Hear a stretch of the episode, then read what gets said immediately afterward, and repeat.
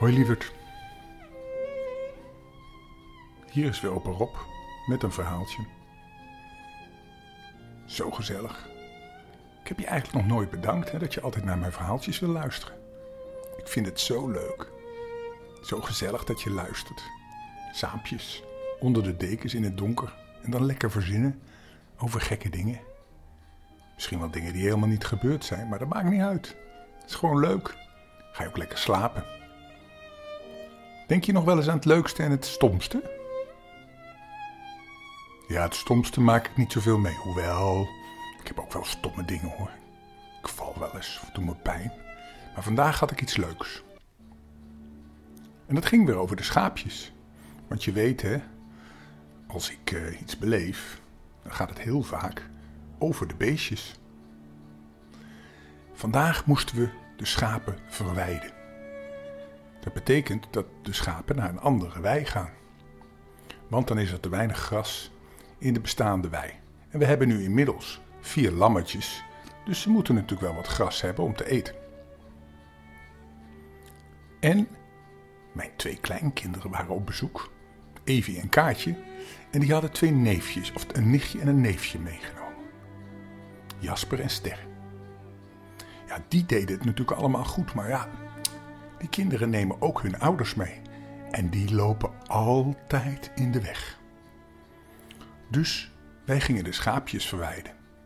En dan zie je die moeders, hè?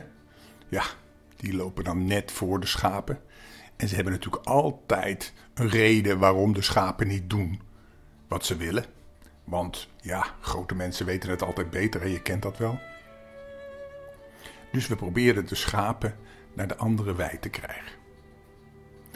Toen zei ik dus tegen Jasper: van goh, pak het lammetje op. Dan gaan we het lammetje, dat neem je in je armen en dan lopen we vooruit en dan lopen de schaapjes achter je aan. Dat gebeurde natuurlijk niet, want al die grote mensen liepen in de weg. Maar wat nog erger was, Bouke, de moeder van Jasper, weet je wel, die, was, die wilde foto's maken. Ja, tegenwoordig zijn al die moeders de hele dag bezig met hun fototoestel. Of eigenlijk hun telefoon. Maar ja, ze zitten altijd in hun telefoon, maar ze willen van alles foto's maken. Dus ze ging voor Jasper liggen en ze ging elke keer. Toen zei ik op een gegeven moment: nee, dan moet je omlopen. Ik heb zelfs geprobeerd om het door de sloot te sturen.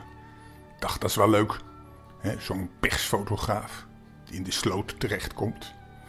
Dat vind ik wel een grappig gezicht, maar deze niet. Natuurlijk niet. Jammer. Maar niks aan te doen. Toen uiteindelijk, toen heeft ze een mooie foto kunnen maken van Jasper met een lammetje.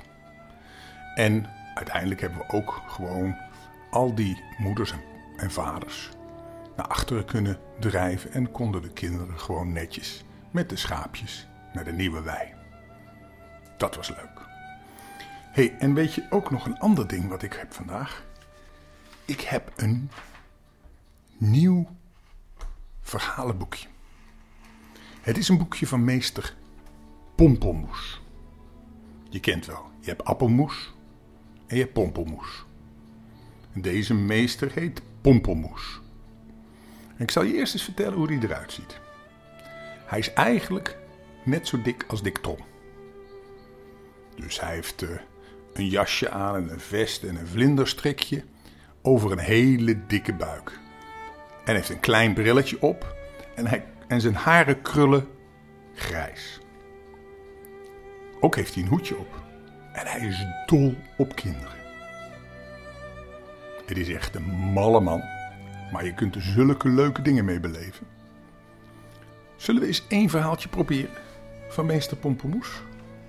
Als je het leuk vindt, laat me het weten. Doe een duimpje of een commentaar. En als je het niet leuk vindt, moet je het ook laten weten, want dan stop ik ermee.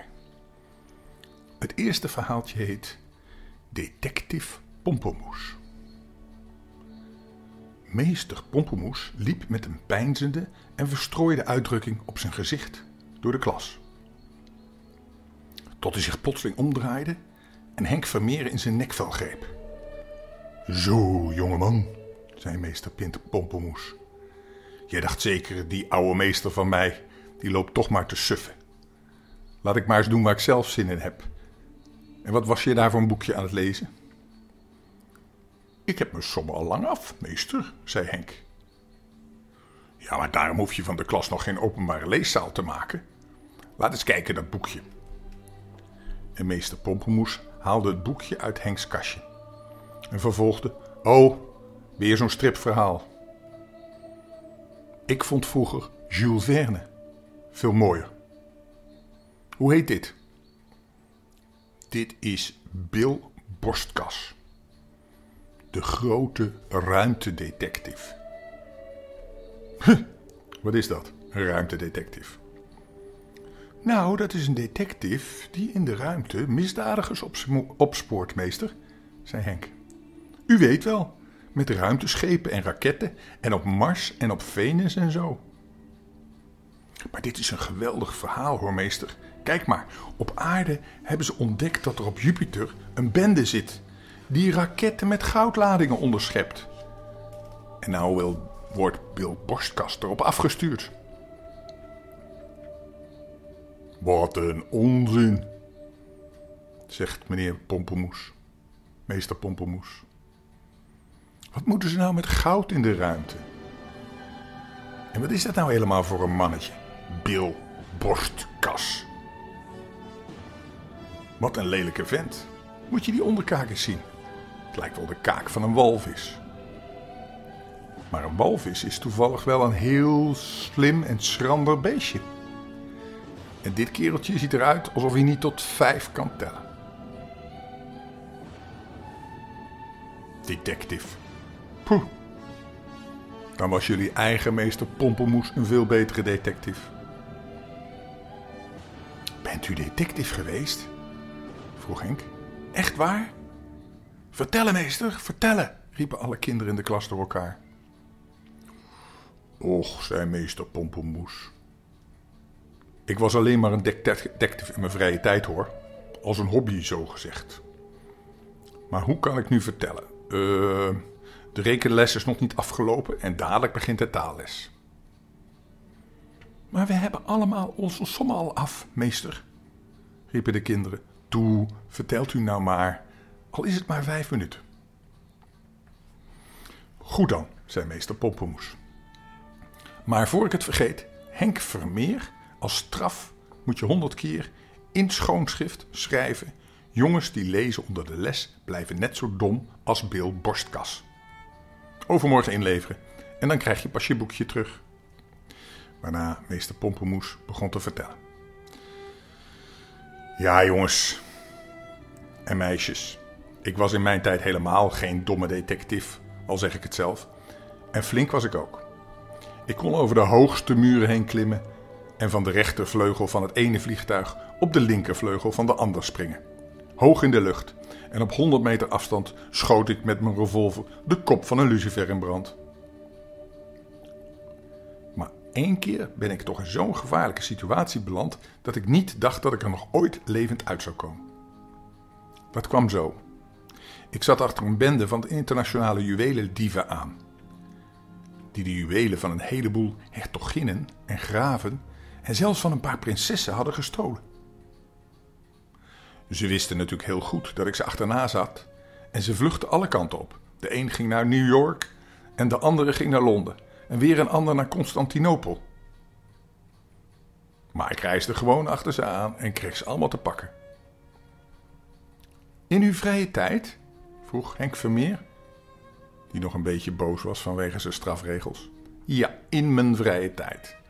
En val me niet in de reden, ik kreeg ze allemaal te pakken. Behalve het hoofd van de bende. Want dat was een bar slim ventje. Ik zat hem over de hele wereld achterna. Tot ik op een dag. Waar was het ook alweer? In Kopenhagen? Nee, gewoon in Amsterdam. Inlichtingen kreeg waaruit bleek dat dat bendehoofd zich in een eenzaam oud huis ergens in een buitenwijk zou bevinden. Nou, ik ging er natuurlijk onmiddellijk heen. Het was avond en pikkendonker en dat huis stond er helemaal alleen. Vlakbij een landweggetje door de polder. Ja, daar zijn inmiddels allemaal lelijke vierkante flatgebouwen gebouwd. Maar toen was dat nog niet zo. Enfin, ik sluip naar het huis. Ik klim in de regenpijp en stap op een balkonnetje. En druk een raam in en ga het huis binnen. Voorzichtig, met mijn afgeschermde zaklamp zoekend, ben ik het hele huis doorgeslopen, van boven tot na naar beneden. Maar Bendehoofd was nergens te vinden. En toen dacht ik, haha, de keldertrap. Hij zit natuurlijk in de kelder, die schurk. Ik deed de deur naar de kelder open en daalde het trappetje af. En toen, en toen, toen voelde ik plotseling dat ik viel. En het werd donker om. Nou, en volgende keer ga ik jullie vertellen hoe het afloopt. Want dat vind ik wel spannend, hè? Als meester Pompelmoes, waarvan ik wel een beetje denk dat hij zo af en toe een hele goede verbeelding heeft. Ik denk niet dat al zijn verhaaltjes helemaal waar zijn, maar ze zijn wel leuk. En nu gaat hij dus de kelder in, achter de, het hoofd van de bende aan. Maar hij valt in het donker. En morgen weten we hoe het verder gaat. Ga nu maar lekker slapen, hè? Tot morgen. Ik hou van je. Welterusten. Dag.